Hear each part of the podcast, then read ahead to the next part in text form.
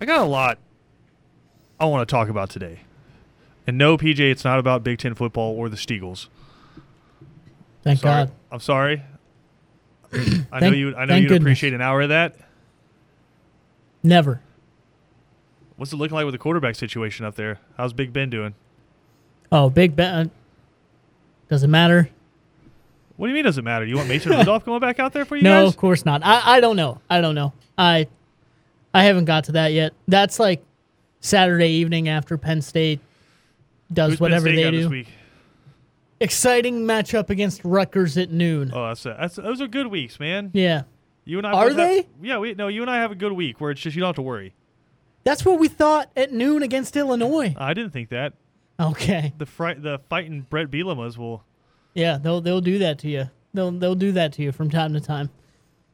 That was a ba- just a bad matchup too. I mean, like that was right when our starting defensive tackle was out, well, like first ruled out with with season-ending injury after that Iowa loss. Yeah, at old Sean Clifford, the most court, confident quarterback in the country. the most confident quarterback in the Yeah, country. just hobbling out there and holding his ribs after every time he tried to throw the football, but somehow still was left in the game for the whole time. So uh, I I don't know. It was an interesting time. got, but got, we'll, we'll see if we get you past. got Rutgers coming up. That's all I Big old Rutgers. Greg Schiano back up there. It's like a it's like a time as a flat circle. Yep. Yeah, That's good. That's I'm excited. Even, there you go. There's your, there's your. Big Ten talk for the day. Yeah, No, get I it wanted- out of the way, please. I wanted to bring something up because there's a certain player in college football right now that's having a pretty historic season, and I don't know that he's getting the recognition he deserves. Now, there's obviously been a ton of great players at this position. I want to go over an important stat from the past few years yards per play from a quarterback. Yeah. Cool. What does that mean? It means either throwing the football or running the football. It doesn't just if you take the handoff and or if you take the snap and hand it off, this doesn't factor into it. It's yards per play. So either a throw, and this factors in incompletions, either a throw or you scramble. Now there's been obviously some really good quarterbacks over the last five six years in college football. Back in 2016, you had a guy named Baker Mayfield, right? 9.5 yards per play.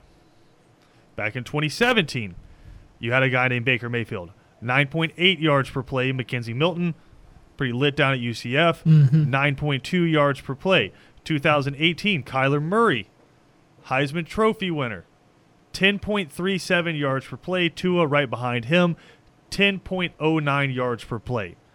2019, Joe Burrow, eventual Heisman Trophy winner, maybe the greatest season by a quarterback ever. 9.4 yards per play. 2020, Mac Jones, 10.3 yards per play. Elite, right?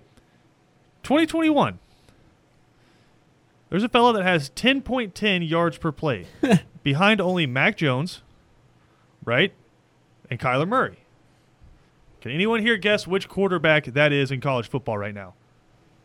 I'll let him. I only know because I saw it earlier. Um, I guess Stetson Bennett. Stetson Yeah. Bennett the fourth. Yeah, Okay. Mister, Mister. Is he going to start this weekend? Are they really going to start him this weekend? Yeah, the ceiling's definitely higher with JT Dan. Yeah, yeah.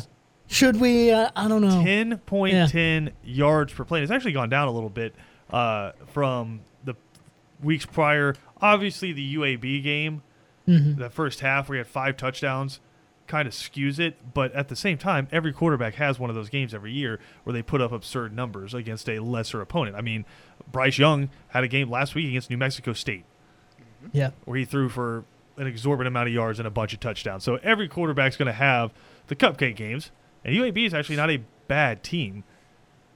Made him look like it. Yeah, he, oh, he sure did, and sure, were some of the wide receivers running wide open, but I mean, yeah.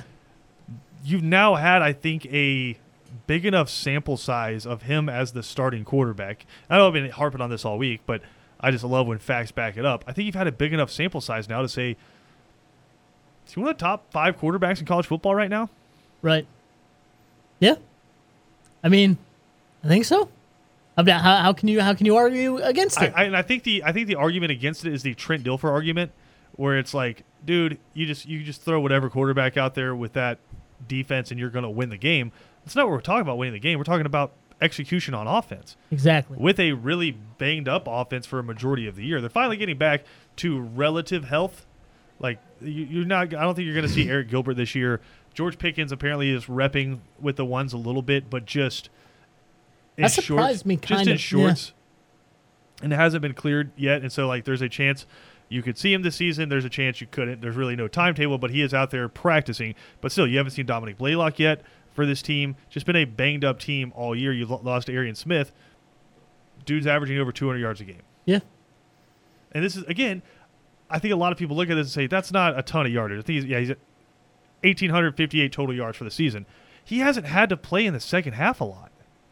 He hasn't had to do a lot of things that that some of those other quarterbacks have, have had to, right? And he's also not really in the system that that those other guys have been in. I don't think so. Like Right. th- those yards per play to me is even more impressive with the kind of system that that Georgia is running and, and with the kind of talent they have at running back and and you know some of the games like like Arkansas that he wasn't really asked to do anything. He didn't really need to, and they dominated that game. He's still having the, those yards per uh, yards per play and and everything like that uh, up and and being insanely impressive. Um, I I think my argument against quarterbacks like that in the past, like uh, again with with Mac Jones, right last year, uh, we would talk around the office and I'd be like, man, he's throwing a wide open guys because his, his wide receivers are just that that impressive, and he he of course hist- historically m- made some pretty good throws. I'm not saying Some he's a bad quarterback, throws. Mac Jones dropped but some dimes, man. he did. Come but on. like, I'm but I would say that there, there's a lot of people that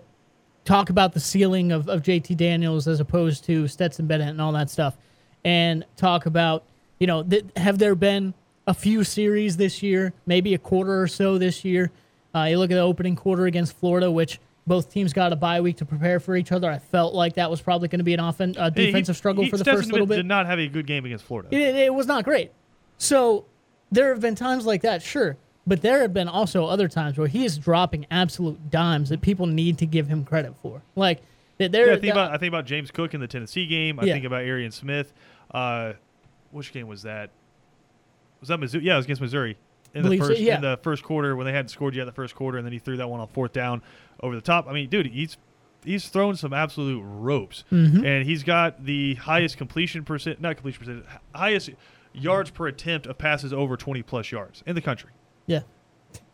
It's wild. And it, Well, it's just because It's- college football's changed. Yeah. It's you see quarterbacks throwing for 400 yards in a game, but a lot of the balls are five, ten yards down the field Mm-hmm. to crossing routes and the wide receiver. upfield, Yeah, you get that yeah. yak Ohio going State. on, right? Well, I mean, C.J. Stroud, he could he could throw some bombs, but you want to talk about a, a guy throwing to wide open receivers where there's nobody within 20 yards of them. It's just, it's always it's that same Ohio State play where they run a play action, everybody's looking at the right, and then the quarterback just loads back up and throws to the left towards the sideline. Yeah. And there's a wide receiver that had come all the way across the field because there's no such thing as pressure apparently against Ohio State, and it's just a walk-in touchdown. Well, he just has two. Uh, You you talk about that's kind of the argument I had against Mac Jones. I have the same. You have Chris Olave and Garrett Wilson. They're a wide receiver, and and the one time this year, uh, the the two games this year where I believe Wilson was out. One of those was against Penn State, and he struggled mightily in that game because he didn't. One guy was covered up, and you didn't have the other guy to to be wide open, and he what's- struggled mightily in that game because those wide receivers weren't weren't doing their thing. What's funny is that you, you mentioned uh, Chris Olave and Wilson. They're not even his best receiver this year. Nah, Jaxon not. Smith-Njigba Yes, has been Yeah, yeah, the, the- the best slot, receiver. yeah. Like it's they have three like elite wide receivers, three elite running backs, and C.J. Stroud. I think if we want to have this conversation, we can. Outside of Alabama, that's the team that should scare you if you're a Georgia fan. That's the team you don't want to match up with.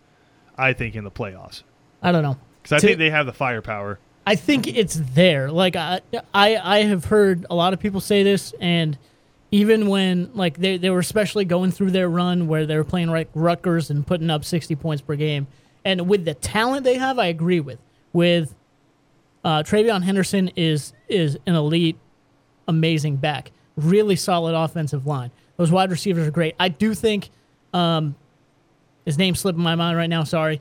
Uh, I think the slot receiver that, that you mentioned is Jaxon is Smith-Njigba, yeah. he's kind of benefiting off of the coverage that, that Wilson and but Are you're you calling going him to, a you're- compiler? You're, going to it. Well, I've, Nah, I think I think Ohio State that offense. I think it's elite. I just feel like Stroud and. and I think Stroud not is the weakest link and on that- Wilson, on that yeah. offense. I So think if he Stroud has a is bad game- year away from being like Yeah. Him Is and he? I could see him and Bryce Young matching up next year in national championship. I could see that. Absolutely. I could possibly Yeah. see that, but this year, I could see it this year. I'm no. I Who's don't- gonna beat them? Uh, me personally, I don't think Who's Ohio keeping State. who's, who's keeping Ohio State out of the college football playoff? oh, oh, I thought I was talking about national championship. Okay, who's gonna beat them? Who's going to beat Ohio State? Yeah. Georgia. So you're saying Georgia would play? You're saying Ohio State would be a four seed and Georgia would be a one seed? I would take Georgia in uh, that I- I- matchup, and and I don't know if Ohio State. They stat. They have. a and if lot it of stays how it play. is, let's say Alabama loses to Georgia in the in the SEC championship game. Somehow they they have them fall all the way down to five after one after that loss to Georgia? Georgia, right? No, no, no, no, Oh, Alabama. Alabama. Okay. Then you have Oregon and Ohio State matching up again. Guess what? Oregon's already beat them. Yeah, you go but back. No, no, no, no, no. yeah. You go back and Ohio watch that State's game. They get 'em this controlled that no, game I'm, I'm not. Dis- I'm not disagreeing with you. Oregon I'm not controlled that. disagreeing And that they they missed a lot of guys, game. too. I'm not disagreeing that they control that game, and and Joe Moorhead called an excellent football game, right? For sure. Former like back when Penn State had a cool offense, like uh, and like no, that has nothing to. Yeah, I'm just saying. but like now he's at now he's at Oregon, former Mississippi State head coach. He called a great game, but it was also what Sh- Stroud's second start in the in Yeah, his sure. college football Well, career. Oregon was has a- missing five defensive players. Mm-hmm. yeah, Thibodeaux would be back, and I think that would make a difference. But I, I, would think like I, you that. play that game right now. I got Ohio State by ten. That's that's true. That's I fine. I think a Ohio lot of people do, but uh, I don't know. We'll see. We'll see if we see it again. All right, so on the season, Bryce Young, who I would y'all agree he's the Heisman Trophy favorite? Absolutely. By Right- like default, yeah. Yeah, yeah. Right now, he has 3,025 yards, 33 touchdowns, three interceptions. Elite. Really good, right? CJ Stroud, 3,036 yards, 30 touchdowns, five interceptions. Yep. Cream of the crop. Cream of the crop. I just don't know. It's it's the same to be said with Bryce Young. What's amazing is both of those guys, like we're in this modern era of college football where you need dual threat quarterbacks. Stroud has four rushing yards. Bryce Young Yeah, has like- 25. Yeah. Mm-hmm. Yeah. Are Now, we in that era, or has that always been the area? If you can protect your quarterback and you have awesome wide receivers, We know Yeah. Bryce That's Young the can best move, offense. But most most, of the time, those guys, like you said, they're in the pocket. We know those guys Yeah. can move. they're in the pocket, doing but it with they're slick, and they, Yeah. they they move to throw. Mm-hmm. Right? They're not they're not. And I don't yell at me. I'm talking to people in the cars too. I'll say that's one of the biggest reasons why we saw Stetson Bennett in there as long as he has been. And now obviously it's his team, but one of the biggest reasons is Georgia's, especially the interior offensive line, has kind of struggled against some pass rush. And Stetson Bennett has been able to elude some things where JT Daniels would look like he had concrete blocks tied to his feet and would have absolutely eaten a sack. I would be really curious to go back and look at Georgia's drive charts this year and just see how many times they've been in second and 10 plus. Yeah. We had Stetson Bennett last game. I think I what that 13 yard scamper he had to get Yeah. the first down. That was crucial in that game. Yeah, no, Uh, yeah, yeah. that was I on, don't that was on JT could third down, that. and then It's there the was like unspoken the part about his game that he's he's really good with. Yeah. he, and he's not like there's a couple where it's just like if you're the linebacker that he shook, you're like, how in the hell did that happen? Because it looks like he jukes you in slow motion, but it's it's just enough to avoid the catastrophic. Yeah. and every now and then it's enough to if it opens up for him, pick up a chunk play, and I say chunk for him is like 10 to 15 yards. Right, Absolutely, for he's sure. not he's not going to stretch out and just outrun a defense. He is deceptively athletic though. Like I, I mean, he's he's pretty quick. Um, he's, He's pretty elusive. quick for his He's body. elusive. Yeah, I'll and and I'll say he's also intelligent with how he runs. Like he knows where the first down marker is. He knows when to get He's out of bounds so when he needs to. Yeah, yeah. And there's a distinct possibility, and uh, a good article by Chip Towers in the AJC about this. There's a distinct possibility he's going to walk as a senior with like 30 other players for Georgia, but him and like 17 other dudes can come back next year. Yeah. And why not? I mean, if you got the if you got that draft grade, you're probably going. Like a Jordan Davis could come back, and some other guys could. co- Devontae Right, White for them, could yeah. come back, but they're not going to because they're going to get drafted. But there's a distinct possibility you see sixth year Stetson Bennett next year, which, uh, I mean, very. Will Cheney said this on Twitter. Very relatable, Yeah. because you know I was on that six year college track. Right. Appreciate right. that Stetson, even though I think he's already graduating, so Yeah. he's walking. But yeah, most relatable college quarterback ever. That old six-year college plan. So I mean, There there's a distinct chance, Cam, that, and I don't. We don't have to talk about this until after the season, because I know there's so many things we can focus on. But just keep this in the back of your mind. there's a chance that Georgia's quarterback room going into the offseason looks hmm. like six year Stetson Bennett, which, if you accomplish everything you want to accomplish this season, put that in his record book. JT Daniels, Carson Beck, former four star from Jacksonville, Brock Vandagriff, five star from Prince Avenue Christian, and Gunner Stockton, four star, five star in some people's books, coming out of Rabun County. So you have a freshman in, in uh, Gunner Stockton. You'd have, I guess, a redshirt freshman in Brock Vandagriff. Carson Beck, which I guess he'd be a junior or sophomore. I, it, the COVID year throws me off. Sophomore. It'd a Yeah. sophomore. JT Very Daniels, much who I think is going to be a junior technically next year, Yeah. and st- six-year senior Stetson Bennett. Somebody's trying. Somebody? Two, I mean, that's a that's a very Two. Somebody, Yeah, yeah, that's a yeah. huge two. I give Yeah. two. quarterback room for college football. Yeah. That's if Stetson decides he wants to come back, which he's not going to get an NFL grade. Why wouldn't he come back? What if he gets like maybe fifth, sixth round, seventh round Stetson. Stetson is not going to be drafted. Yeah. Like Yeah. I, I can just I can Even if they like tell you start picking up the hype right now, it's I don't think it's going to be Yeah. high enough. Like, I don't think the hype train hasn't really started yet in that realm. And you, you for the NFL I- it's- draft it's- and it's the not NFL, you really to. need that too. it's not going to. Yeah. It's just it's the same reason there's half the Georgia fan base out there is still clamoring for JT Daniels. It's, it, he's not going to be drafted. He's he's Not the prototype. he's smaller than Kurt Warner, Yeah. And he doesn't have Kurt Warner's arm. Right. And I'm not taking anything away from No, Stetson not at all. But he's he's not going to be drafted. Like there's no chance Stetson's like, hey, I know I got another year here at Georgia, but I'm gonna go see what I can do in the NFL. Yeah. Like that's not why he wouldn't come back. Right. And it- maybe he's just sick of being in college, which I, I could I could that. I could I, even though I don't know if you ever get sick of being the starting quarterback at Georgia, uh, Right. and the perks that come with that. But uh, I yeah, different college experience for me versus the starting quarterback at Georgia. So Go- I, I don't know, I man. guess Go- I'm not gonna go I talk guess I'm to, not gonna try uh, to compare and contrast those. He just needs to go talk to like who was that? Uh, Case Keenum. I know that was at Houston, but he was there for like 19 years, wasn't It's he? true. I So, think I he's still mean- there. Yeah. And he's he's been able to work it out in the NFL, but I'm sure he'd take another year in, again, in college Case- for, in a heartbeat. Case Keenum. Let's look it up. Case Keenum's nice. He was He's man. He was he was wild at Houston. He was He's one of those. nice. He was Case like Keenum's- five thousand yards Case a year. Keenum's listed at 6'2", Maybe not five, 215 but- pounds. Yeah, Case Keenum was nice at Houston. And too. I know, listen, Stetson Bennett, I know he is listed at 5'11". I am the barometer for six feet tall because I'm literally exactly six feet tall. Yeah. My guy. I've seen him next to B.J. Bennett. Yeah. B.J. ain't yeah, anywhere close to yeah, six feet BJ tall. told me. B.J. yeah. ain't anywhere close to six feet tall. Like Stetson. 5'11"? 5'11"? Whoever wrote that down for you, man. No, oh, you always gotta look when you look into uh, when you look in the the depth chart or the, the official program. Just take an inch and 15 pounds off of everybody, yeah. and that that's the real thing. True. Okay. And sometimes it goes the other way, like especially when you have big old defensive tackles. Sometimes it goes the other way where they're actually Right. pushing like 360 and they have them down at 340 just to try to slim them up a little bit. So sometimes it goes the other way. We're way over here. We got to take a quick break. We'll come back more, talk some more college football next, right here on Second Down. Second Down on ESPN Radio is presented to you by the Uniform Source. Cam, I got something here for you from the Big 12. We're navigating from the Big 10 to the SEC over to the Big 12, but this one a little bit different story. Uh, the Big 12 on Wednesday issued a public reprimand of the Texas Tech football radio announcers. Did you guys see this?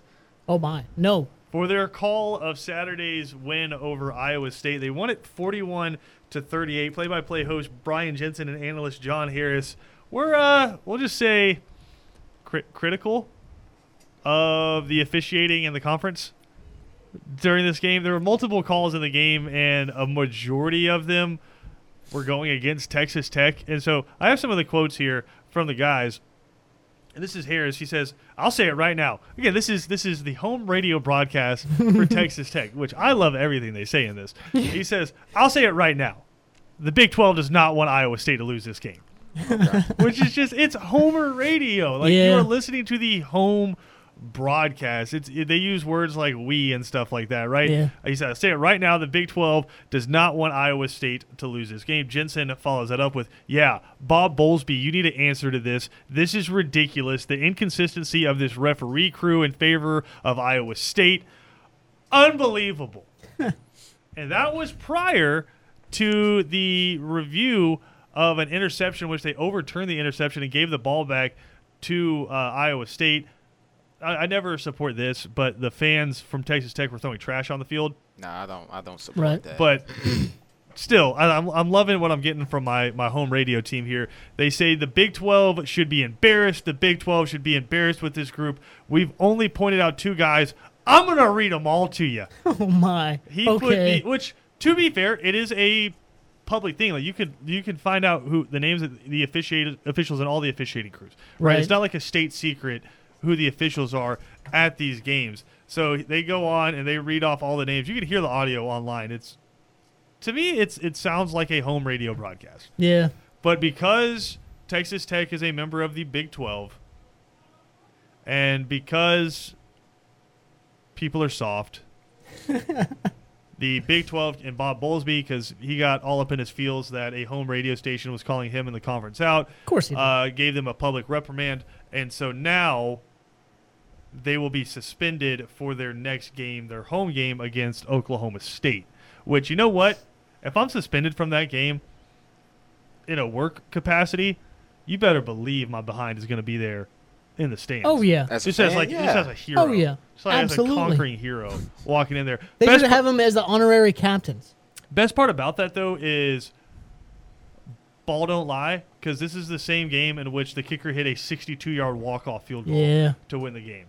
Okay, that's true. fitting. Texas Tech's won that one 41 to 38. The official Texas Tech football account at Texas Tech FB.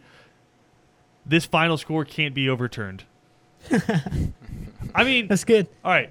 That's so good. we talked about the fans yards. throwing trash on the field. We Yeah. have seen this before. This year, uh, Ole Miss, Tennessee, where they threw trash on the field after they said Matt Corral's like forward progress had carried him out of the end zone versus it being a safety or a touchdown. Did the ball come loose on the play? Either way, they basically said his forward momentum had carried him out. Uh, we saw it in the infield fly rule Mhm.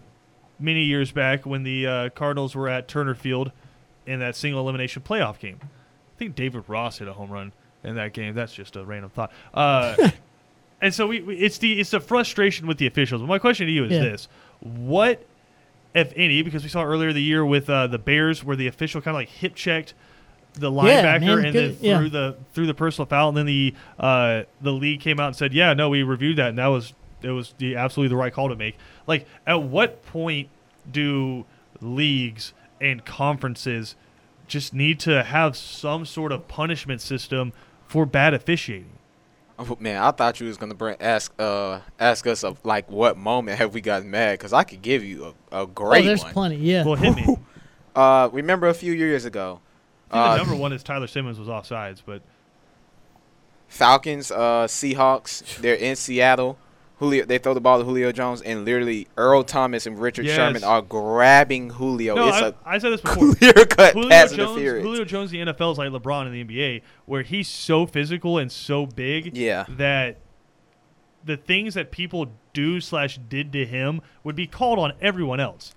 Like you can call a foul every time LeBron goes to the hole Mhm. because he's so fast and he's so strong that people reach out, slap him on the arms, and he just flows through it like water. Fun Yeah. fact: that was the only game they ever lost to Legion of Boom. Played them five times. They only lost one time. That's a good fact. yeah, I was upset. I But was yeah, upset. yeah, Julio very much like little, little LeBron, where it's just like he's so big and physical that DBs would just be like draped all over him, grabbing his jersey, hitting his arm, no flag.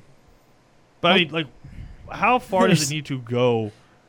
Because it's just with the era of social media and the way internet has made content so easy for us to get to. It's not just like you'll go past the bad call and it's just it's gone forever. Like no, Mhm. I mean that as soon as you make that terrible call, it is on social media and it's there forever. Yeah. Like like what can conferences do? Because I think there has to be some sort of punishment system in place. I mean, we've seen in the GHSA. The GHSA literally had to. And if you're listening to this and you're an official, I'm not calling you out. Especially officials for like high school and middle school sports. Yeah. But anyone doing a job is not above repercussions for not performing their duties correctly. Exactly. Right? And so we saw Yep. the GHSA this year in the football playoffs. They had to play 6A and they had to play Single A. single A, Yeah. private and public, on Saturday versus Friday because not enough officials qualified to work in the playoffs. Mm-hmm. Like they had to pass a test with over a certain percentage, and not enough of them did. And so they had to move two classifications to Saturday for a round, so they'd have enough officials to go around, with a lot of them pulling double duty. I mean, is it officials having to answer questions after games? I think that would be outstanding. But I mean, I, th- I think there has to be some sort of scorecard. Like I showed you the umpire scorecard Yeah. at that Twitter account. I think there has to be some sort of percentage scorecard grade that if you don't maintain that, you don't work. Yeah, Or you get period. like you get moved Yeah. to a different spot. You get demoted. Yeah. No, I think there's a, n- a number of different things. I I mean, it's a number of different things that we see in sports. Like like you said, you get demoted in some way. You get, you know, and when it starts to affect major, like have major effects on games, that again, that's that's kind of where I draw the line and where the problem is. And I get the whole human error thing, Mississippi but like, State is a three-loss team right now. yeah, They should be a two-loss team. yeah. They should be a two-loss team because literally that Memphis game was stolen from them by uh, uh, abysmal officiating. right, um, yeah. Like where a guy's knee was clearly down. Yeah, yeah, and I mean, I'm sure you can go back and see see a number of those throughout the year. I mean, I can only imagine how angry I would be and how much I would be throwing things around still if if Auburn ended up winning that game against Penn State with all the embarrassing things that Yeah. that the the crew called in that one. So I think there have been a number of those, but yeah, I, I think it's it's demoting them in some way. It's if you get a certain number of these calls wrong, especially if they affect the the end result of games, like they're directly affected to the end result of a game. You either don't work the next week, like you get suspended Yeah. for a certain amount of time, or of course you, you just lose your job at the end of the day. I like I what you mean- said. I like what he said when um he said um officials should be like exactly what pay- players do, like it, get interviewed after games, ask questions. Because I mean, if players have to do it each and every game, why can't officials do it? Have the same type of pressure and Yeah. things Well, I I don't love the autonomy that officials No, have, no. where it's just like, I made these calls, game's over, we're out of here. I think that's like the baseline though. Like I think that should happen no matter what, not just if they make Yeah. a bad call. Like I think that should have to happen after every game. Hmm. Like make them available. yeah, Because like, Just in like case. literally, and I'll, I'll say this: the crew that worked that Memphis Mississippi State game, at least like maybe the white hat, shouldn't have worked again. Because that was so blatantly terrible. Yeah.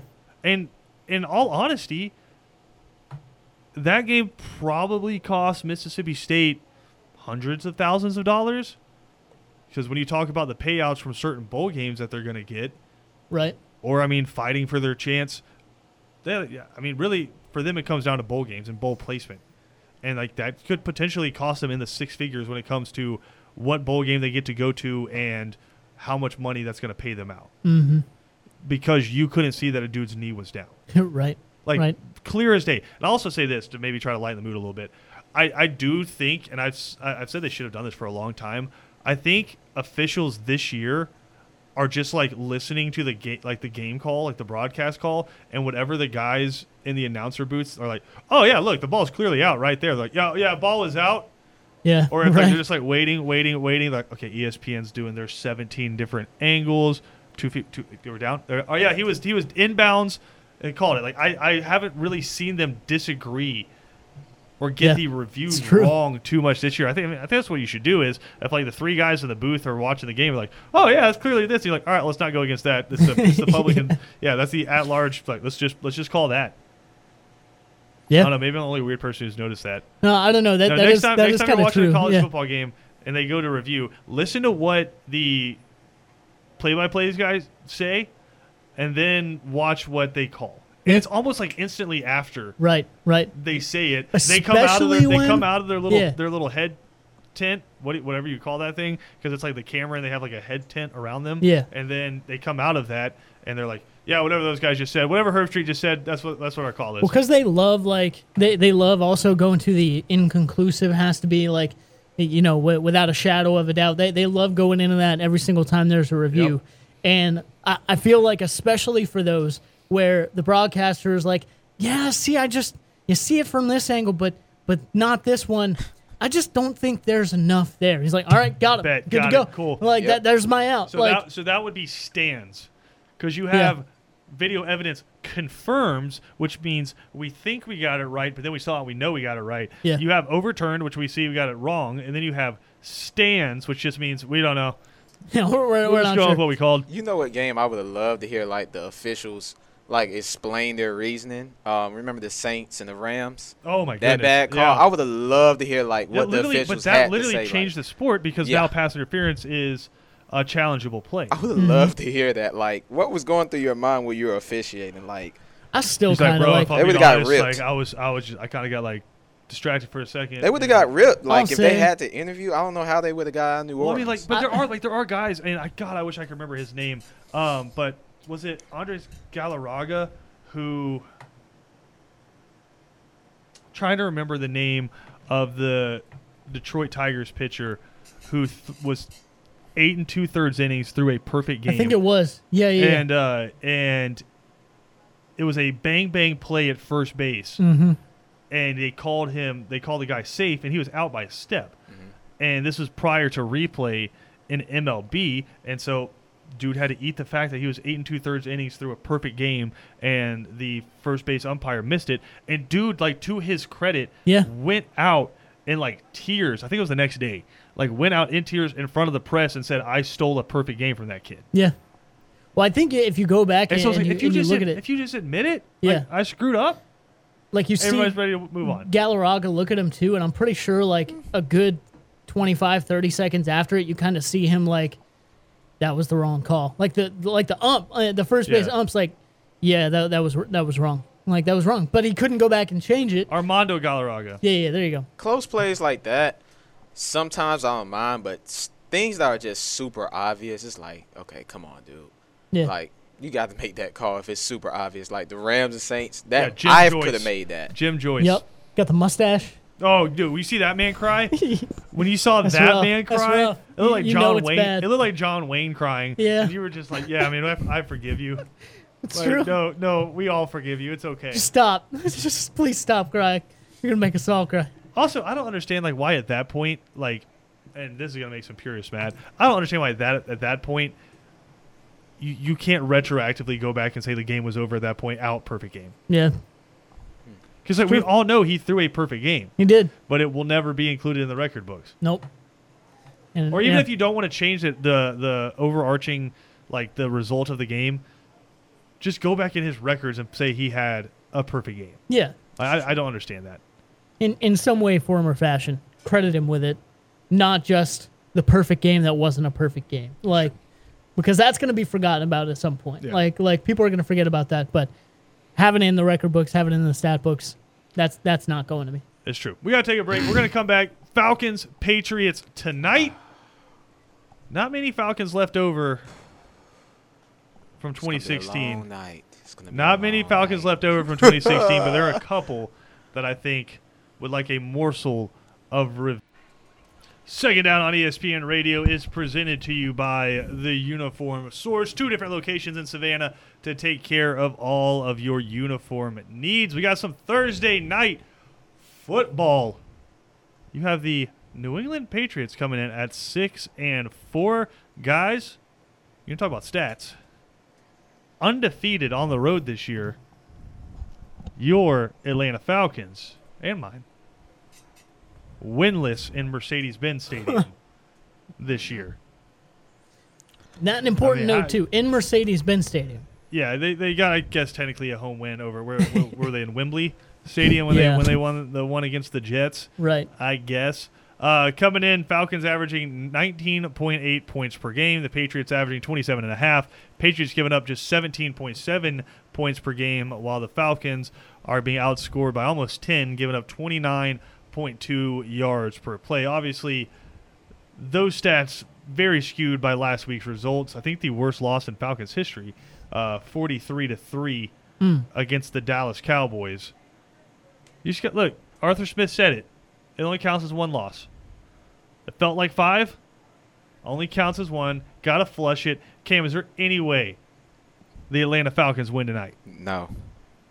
No. uh, you say like- zero That percent quick. chance. Like that quick. I love what Arthur Smith's been doing. You know, I like Arthur Smith. I think he's doing. Well, you said love and you downgraded to like within one well, sentence. well, he's doing a hell It's of a not job. trending in the right direction. I think he's doing a hell there's of a the job. dad. they there's have. the dad praise. Hell of a job. He, he is. I mean, they had four wins last year. You're nine games in. You got you four really wins hustled now. the day, kid. But Yeah. I will say, I, I don't. Chief. I don't think they have a chance. I don't. I think that Patriots defense is like really, really good this year. I, I just don't. I don't know who's going to get open. I don't even know our receivers anymore at this point, other than Pitts, and uh, I haven't really heard much from Gage this year and Matt Jones, and they're running the ball like the Patriots are the best rushing attack in the league, and we don't.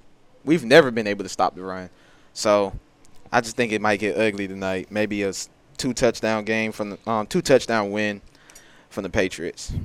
Man, DJ Patriots six and a half point favorites on the road. Do you think they cover that?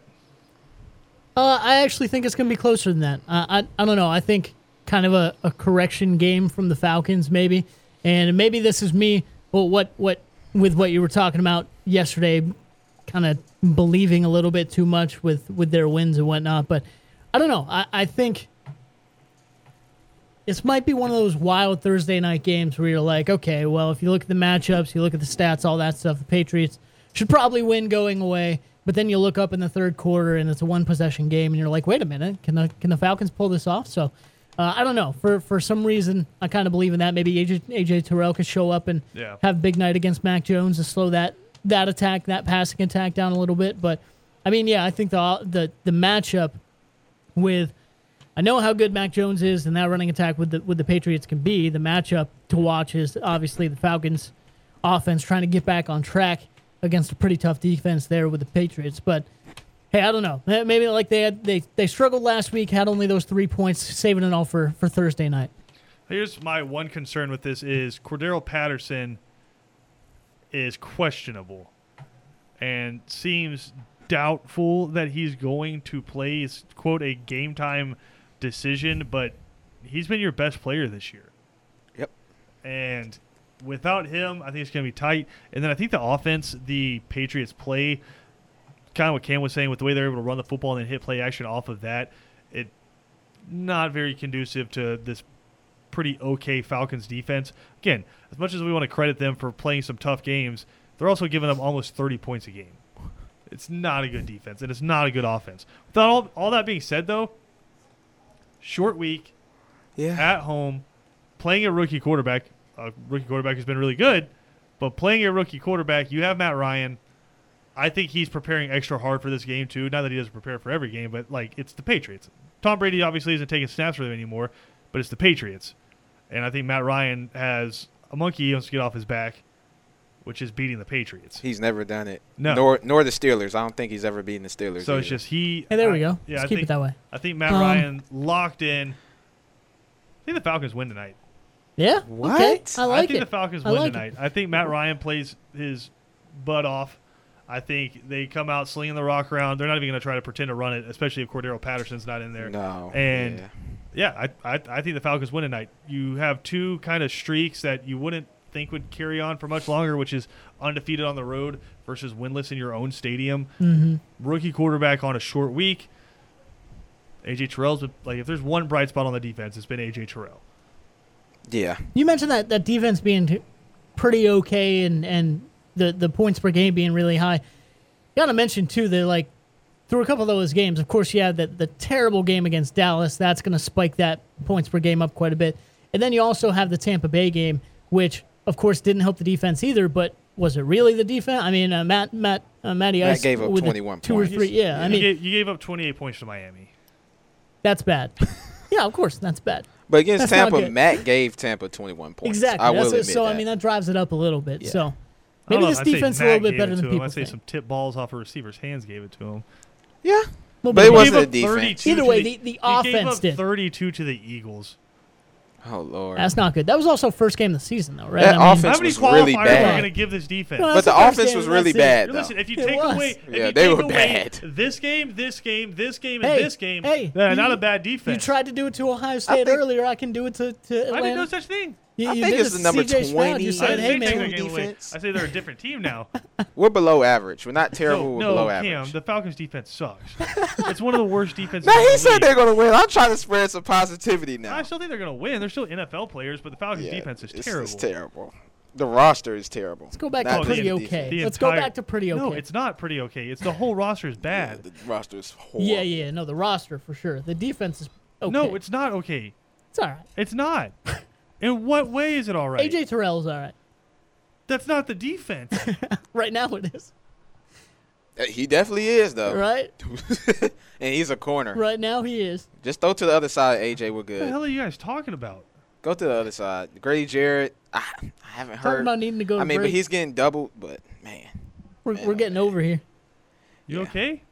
no. I just All right, let's let's let's go to break. We'll come back. I have to kind of absorb what you guys were talking about. We'll be right back after this.